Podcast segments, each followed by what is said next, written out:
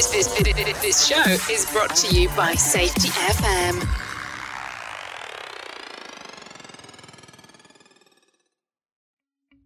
Welcome to Unapologetically Bold I'm Not Sorry For. If you are a person that is tired of apologizing for being you, you know, the human part of you that sometimes feels like it has to be different at home versus work versus play, the human side that just wants to be hot, humble, open, and transparent about your wants, desires, and uniqueness. If you answered yes, this is for you. Join me, Emily Elrod, as I dive into conversations with amazing guests about what they are not sorry for in creative and loving ways. Let's get started. So, my name is Dale Dupree. Uh, I'm the leader of the Sales Rebellion. I'm from Orlando, Florida. Uh, I'm an ex sports fanatic turned nerd about sales. Uh, was once a rock star that toured the United States in a heavy metal band on a major record label.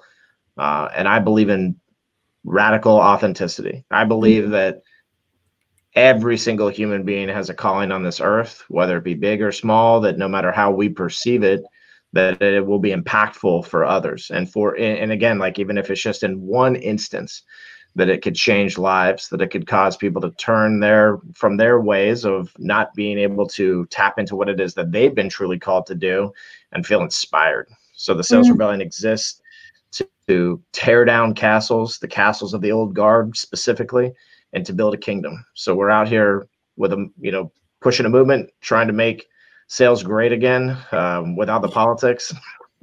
I love that's it. That's Dale Dupree. Oh man, there's so many things that we're going to touch on in this 30 minute time span. I, I'm not sorry for being a rebel at all. Uh, it, it's what has defined my walk. It's what has created my success. It's what has helped my relationships to flourish and grow. It's what's helped my spiritual walk. It's what has literally defined the legacy that I'm living out, uh, which is a, a, a tree branch of my father's. Um, anybody that knows me knows that my dad is it was my best friend and will always be my hero, and and that his time on this earth was you know what defined a lot of my success in, in regards to my outcomes, my choices, um, and so I, I I'm a rebel through and through. I was even a rebel, like you know, when my dad would would tell me, "Hey, do this," you know, I didn't always say yes, sir. Um, and I I believe that those are the types of things, though, that that my father as a as a man of action more than anything, um, and and a man that was able to be able to sit back and help me to define my walk by letting me make my own choices. That instead of being you know upset with me or ticked off that I was doing something he didn't ask me to do. He allowed me to rebel and to figure out, you know, the answer to the question on my own, to risk, to fail. And and that's what really enabled me to become who I am today. To be a rebel, how important is it to go from allowing people to call you out, but also stepping away from that coddled relationship that sometimes can happen? Yeah, so I I never really had a problem with people like speaking their truth to me, right? And I mm-hmm. think that I actually helped my rebellion was that if somebody were to kind of walk up and say, "Hey, I don't like what you're doing," that I would usually meet that with, "Tell me more," but tell me all mm-hmm. about that. Tell me what you don't like, and you know, because I think like instead of defining what it is that that we stand for is the sales rebellion and who Dale Dupree is from an authentic and altruistic standpoint is that I am I am 100% through and through a lover. And I believe that that people specifically, again, like I said, have a purpose.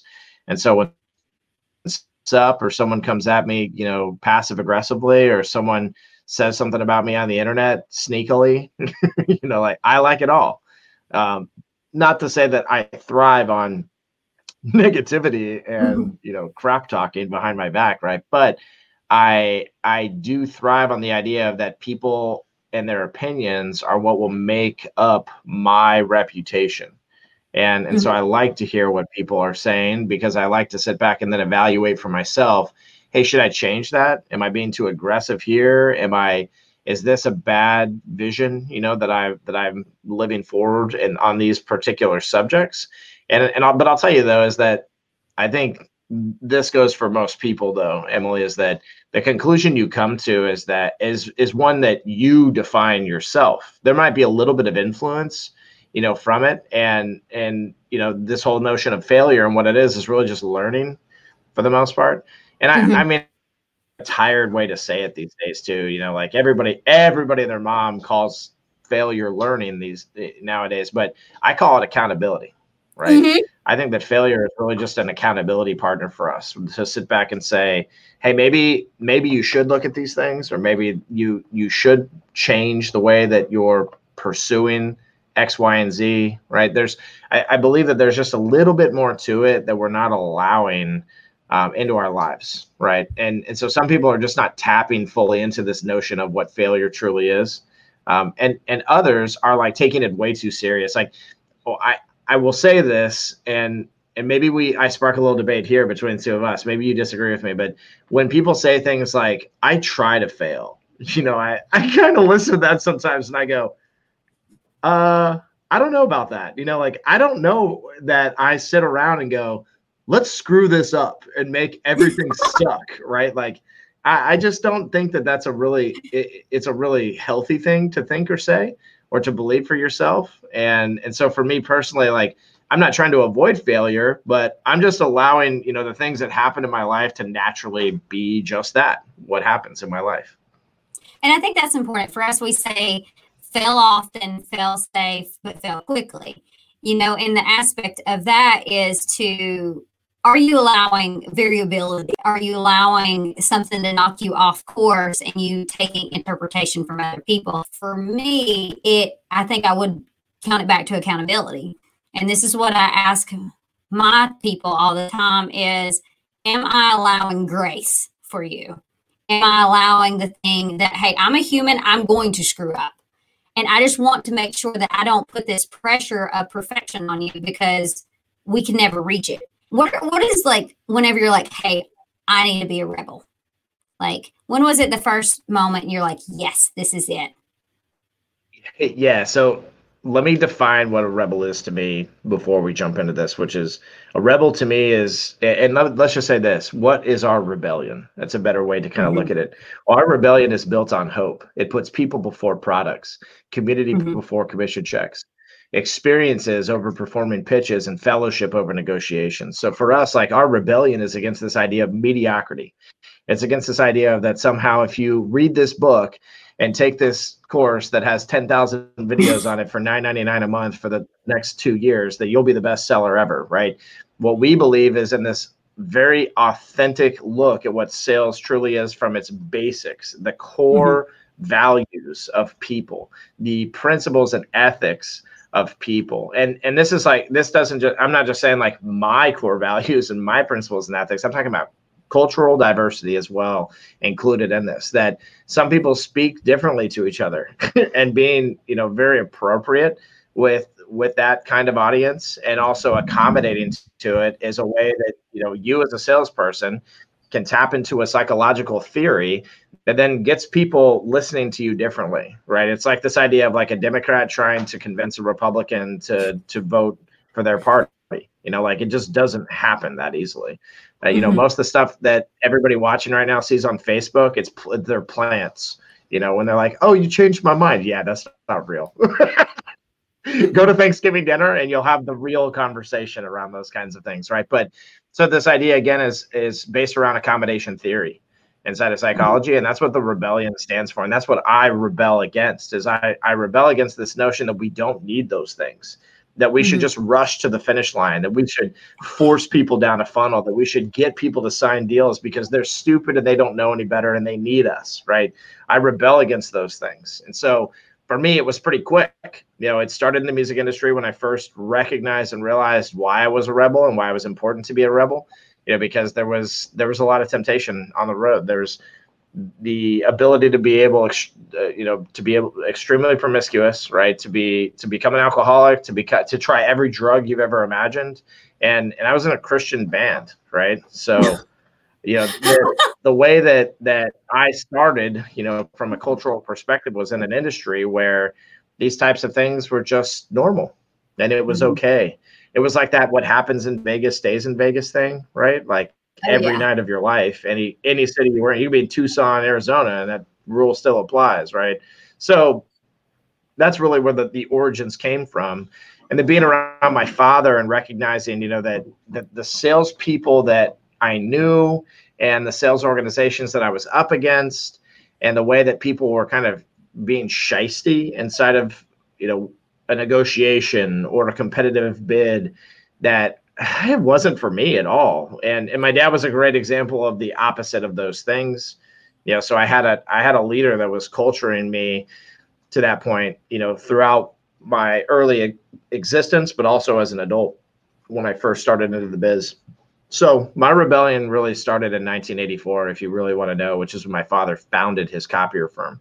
That was the day that he decided to step out of the big box store and say, I'm not doing this anymore. I'm going to treat people differently. I was born a year later with toner running through my veins and that rebelliousness. So I love that. And I love the story and the passion. And I, my father was an inventor and I followed a lot in his footsteps.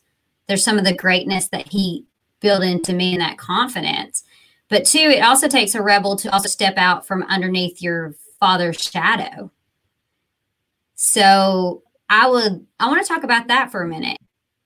That was tough because I struggle with depression and mm-hmm. for me it was like my who I was or who I perceived myself as at least was like somebody that couldn't handle you know stepping outside of anybody's shadow or being my own leader at that right so it was it was a it was tough you know to say the least it was tough for me but i was a creative and i always have been mm-hmm. and so as a kid you know i you know my mom would would tell the best stories of me, you know, just getting like a couple of popsicle sticks and some tape and crayons and making, you know, this elaborate story out of this thing I was building and what it was going to be used for. And so there was there was just something in me in particular in my very being and at my very core that was very unique, very creative, and it was influencing me. But there was this struggle that I had with this idea of who I was from a, this sadness perspective and and my depression. And I attempted suicide at a very young age. Um, I was a teen, um, and it was it was one of the worst days of my life, without a doubt. And I was saved by my mother, basically coming home and interrupting the progress. And oh, wow. the the things I put her through in those moments, the things my dad went through, you know, for the next several months with her as well, the things I went through. Um, I was, I started to doubt myself a lot at that point in my life. And, you know, for me, it was what really healed those things was community and like surrounding mm-hmm. myself with people and being held accountable. I'd say probably around the time that I was like 22, 23 years old I had a prophetic word from somebody actually, and then I was sitting with one of my mentors and I was talking to him about the prophetic word, and and my mentor at the time he was 46. God, he's old now, but but it was 46 at the time, and and he said he said, bro, I've I have lived life. You know, I've made tons of money, had tons of success, and I'm sitting here before you, this little old kid in copier sales, just getting into copier sales in the middle of Titusville, Florida. If you want to look that up, feel free and try not to be depressed yourself, right?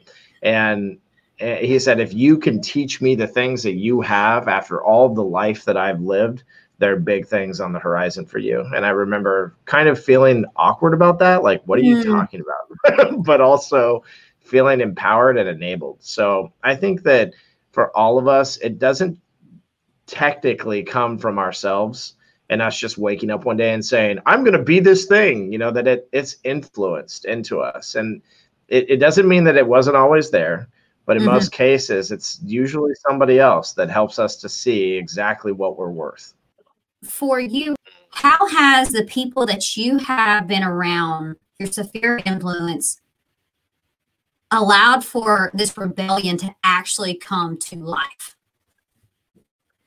Let's say that it's it's kind of it's two different ways. I would say there's kind of two different directions. Even that one that one group of people that were influencing my life that and it was a large group and most of them aren't in my life anymore um, were helping me to understand like what I didn't want. and and what I desired actually not to be a part of. But you know, because of circumstances or who I chose to be at that point in time, which was not myself, um, you know, I I spent a lot of time, you know, with these folks. And and and again, it's not it's not a specific group. It's, you know, kind of just like a myriad of friends that I had and influencers that were in my life at a certain point in time. But I broke away from them, you know, because of their influence. And in the mm-hmm. process of that, I found the people I sought out and found the people that surround me now. And and so and what I'll tell you is this is that some of them, you know, whether they're mentors or they're just buddies or whatever the case may be, some of them are people that you wouldn't expect me to hang out with, quite frankly. Um, and, mm-hmm. and it's not to say that they're doing like terrible things, right? But that they're very opposite of the culture around what I'm raised in you know what I mm-hmm. what you would stereotype me to be a part of even and I find that to be an extremely important part of my walk though too because culturing yourself uh, is this idea of awareness right mm-hmm. because you can be aware of once you figure out the awareness around you which is extremely important you can then take that same principle of awareness and you can start to become aware of others and which is extremely powerful and so that awareness of others is a massive unlock for for anybody, but specifically for me and and my success. And I would say that you know putting people in my life and in my sphere that either through happenstance, um, which I call divinity, because I don't believe in luck, um, you know, have come into my life, or through you know me going out and actually trying to find them you know like saying i want to find somebody like in this industry that acts like this or does this or you know whatever the case might be right? So so uh, i would say that in both instances though the the influence the sphere of influence has been extremely important whether it was negative or whether it was positive and and the most important would be like to create a sphere of influence that has a very inclusive approach that that mm-hmm. other people could even look at and might say like i would never expect you to hang out with these groups or be on these types of boards you know or you know whatever the case may be I love that. And the part that makes me think is I tell I, I tell people all the time you do not want like-minded people always around you. You want like-hearted. Because if you really want to grow and get to the next level, you need them to tell you you're wrong and you're dumb and whenever you do something like stuff, you know, instead of being like, oh, that's such a great idea. I worship the right. land that you walk on. yeah. But totally. how many people have you probably encountered that do that. And like for me, that's a turn off. It's like, oh, love you, but at a distance. Yeah, I mean, I've I, have i have encountered my fair share. I think the thing is though is that I just was raised so much differently that I I have so much love in my heart for people in general that I I can't I have no ill will toward anybody. I I even the people that and listen, I've been targeted like hard over the last couple of years of posting content on LinkedIn and trying to create this company and this movement. I've had people sign me up for gay dating websites and like spend four to six hours conversing with people on them just to get them to call me right? And and that, that's when i used to put my cell phone out there a lot more frequently. Now it's a little bit harder to find but um, you know, and like furthermore, like imagine how that affects your marriage, right? When you're sitting on the couch with your wife and you're getting texts from some guy that's like, "Hey, when are we hooking up?" And and furthermore, like I've been, I've been, it's been intense. I've been called at like two in the morning, like 90 times.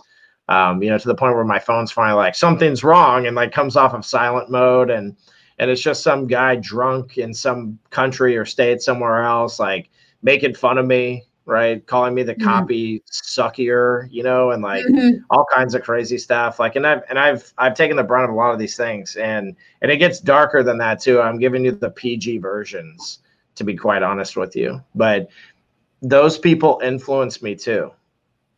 And and I would say that, you know, like I welcome that negativity because it helps me to to keep a head on my shoulders around the idea of what like exists outside of my mm-hmm. little bubble and that there are people that truly need this influence. And they and they don't like it they don't want it. And and that is because they're comfortable in their little status quo bubble. They're comfortable with the things that they've built that they can control. And i'm not something that they can control. And because of that i'm here to i'm i'm here to wreck their party fully wreck their party. So that's so true and it's cognitive entrenchment is what we call it in the psychology aspect of it and it is basically yes. entrenching your thoughts to see that you may can see it differently but it's from for me all of our stuff is based on love and that it is a biblical principle is um, to be patient, kind, honest, understanding, and not busting ill will.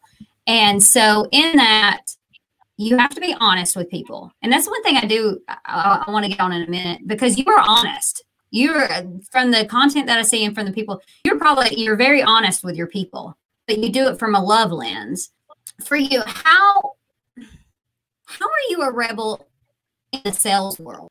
Yeah, like where we where we start is like I'll just give you couple quick bullet points where we start is like prospecting. We don't believe in 150 dials a day and that somehow that like keeps the doctor away or the sales manager away at that, you know, because if there are no results, then you will be fired and you will not have the success that you that you desire and that you're working toward in the first place. That people are so wrapped up in this idea of the KPI or the metric that they they continually dig a hole of deceit for themselves that they lie in and that they you know eventually will die in. And for so for us it's this idea of radical education like we believe in radically educating prospects we believe in getting attention you know because time is the is the actual currency of sales inside mm-hmm. of the mm-hmm. sales rebellion and we believe that attention is the exchange and then storytelling you know putting storytelling back into the mix so that we can highlight you know who it is that we are what it is that we want to accomplish with the person that we're speaking with and allow them to also relate into the story easier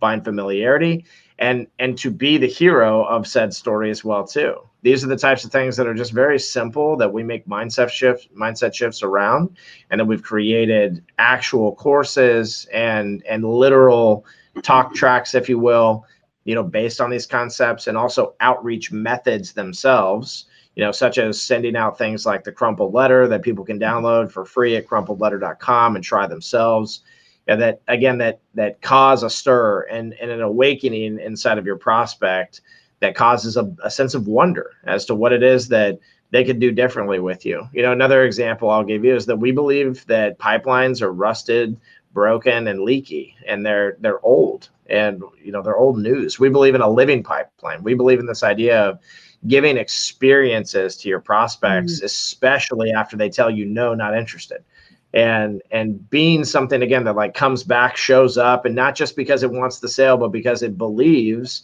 he or she has a purpose you know and that they are in those moments and in those instances in particular for a reason. So mm-hmm. you know really like a lot of our terminology even is based around affirmation concepts. So like the the the outreach theory we call it reason which is you know again like this idea of that every day if you believe that your outreach is to give people a reason and to speak your reason that you're taking a hard stance against the negativity that might be infesting or the self-doubt that might be you know hurting your outcomes in the first place. So that's just a little overview of some of the things we rebel against. Oof. that's good because for us it's accountability but it's connections ours but it's oxytocin releases. So for anybody else, like oxytocin is what bonds people. And what the psychology that is coming in is that in essence, you're creating connection and bonding. And it does not happen in a day. It does not usually happen in one call. That's cool. That you're would you say that you're doing a long-term game more than a maybe short-term as well, but adding awareness with care and love? Yeah, absolutely. Like our, our game is long term because we believe that when you're playing the long game, that you will get short term rewards inside of said long game. That's what people miss. They think, oh, if I play, I don't have time to play the long game. Listen, if you start playing the long game today, I guarantee you within two to three weeks, you will start to see results in the way that your outcomes mm-hmm. are are coming to fruition. And they're not all going to happen that way. And but the again, the idea is is that I spent seven, eight years at one organization in particular, just like literally changing the entire landscape of their success. Mm-hmm. And I was the number one rep year in, year out, never dropped that mantle. You know, company went from eight, nine million dollars a year to 25, 26 million dollars a year. And and we didn't do that because you know we were growing the sales department. We did that because the sales department was growing itself right? Like the people. And it was me you know more than it it, it was me going out and bringing in massive amounts of net new business and playing this long game. Because you know imagine spending one year of your existence in sales doing zero prospecting and writing two plus million dollars in revenue between you and your team and and by team i mean the people you're in charge of. I was a selling sales manager at this point and it all be net new business. You know like yeah. those are the types of things that are just kind of unheard of in general but i live them out and i and i encourage and help other people to live them out as well. Two part final question. First question. People are apologizing for being a rebellious person. They're being they're they're rebelling against society norms. They're rebelling against like what their culture is saying in work or it could be life. Like they're rebelling against things but they know that it's like it's right. It's the right thing to do. What would you tell them? Uh, just trust your gut. Trust what it is that you know yourself is telling you and make sure that you're also questioning it though and and asking is this an altruistic approach? Is this inclusive? Am i just trying to make money?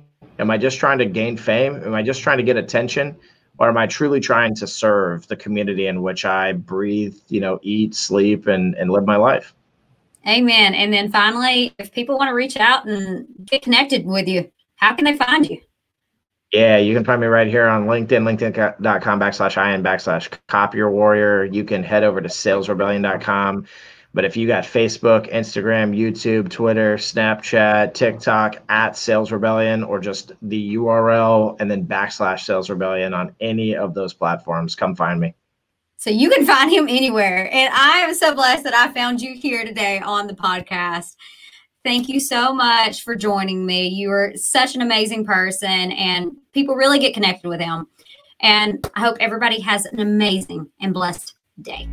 Thank you so much for tuning in to this episode of Unapologetically Bold I'm Not Sorry For. If this touched you in any way, please like and subscribe and share with your friends as we continue the message of being unapologetically bold by being hot humans who are humble, open, and transparent. See you next time.